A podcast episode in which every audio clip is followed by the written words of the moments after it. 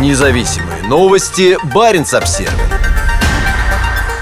На судно для перевозки ядерных отходов в Арктике выделены деньги. Российский премьер-министр Михаил Мишустин подписал распоряжение о выделении 12,4 миллиарда рублей на строительство судна для перевозки отработавшего ядерного топлива и радиоактивных отходов ледокольного флота страны. На прошлой неделе Баренц Обзервер писал о том, что в Арктике столько атомных ледоколов одновременно не работало со времен Советского Союза. За последние несколько лет в России было введено в строй три новейших ледокола проекта 22220. В Санкт-Петербурге строится еще два, а на шестой недавно было выделено финансирование с целью ввести его в эксплуатацию к 2030 году. Каждый из новых ледоколов оснащен двумя более мощными реакторными установками «Ритм-200», чем у ледоколов типа «Арктика» предыдущего поколения. Для перезарядки новых реакторов требуется новое оборудование. Используемое сегодня Росатомфлотом вспомогательное судно «Имандра» 1980 года постройки не соответствует требованиям для обслуживания новых, более крупных ледоколов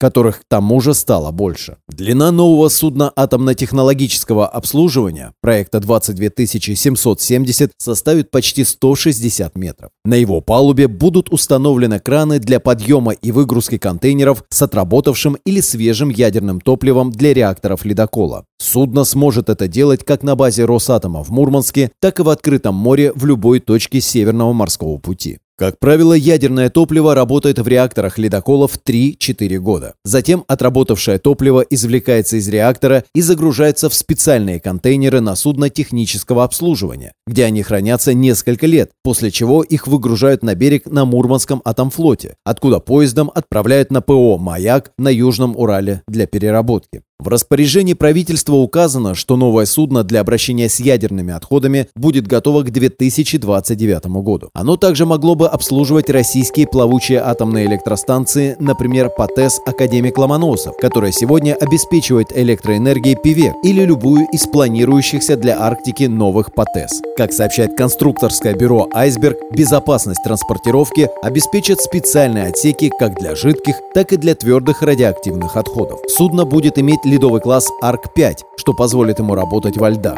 На сегодня Россия единственная страна в мире, у которой есть гражданский атомный флот. Независимые новости. Барин обсервис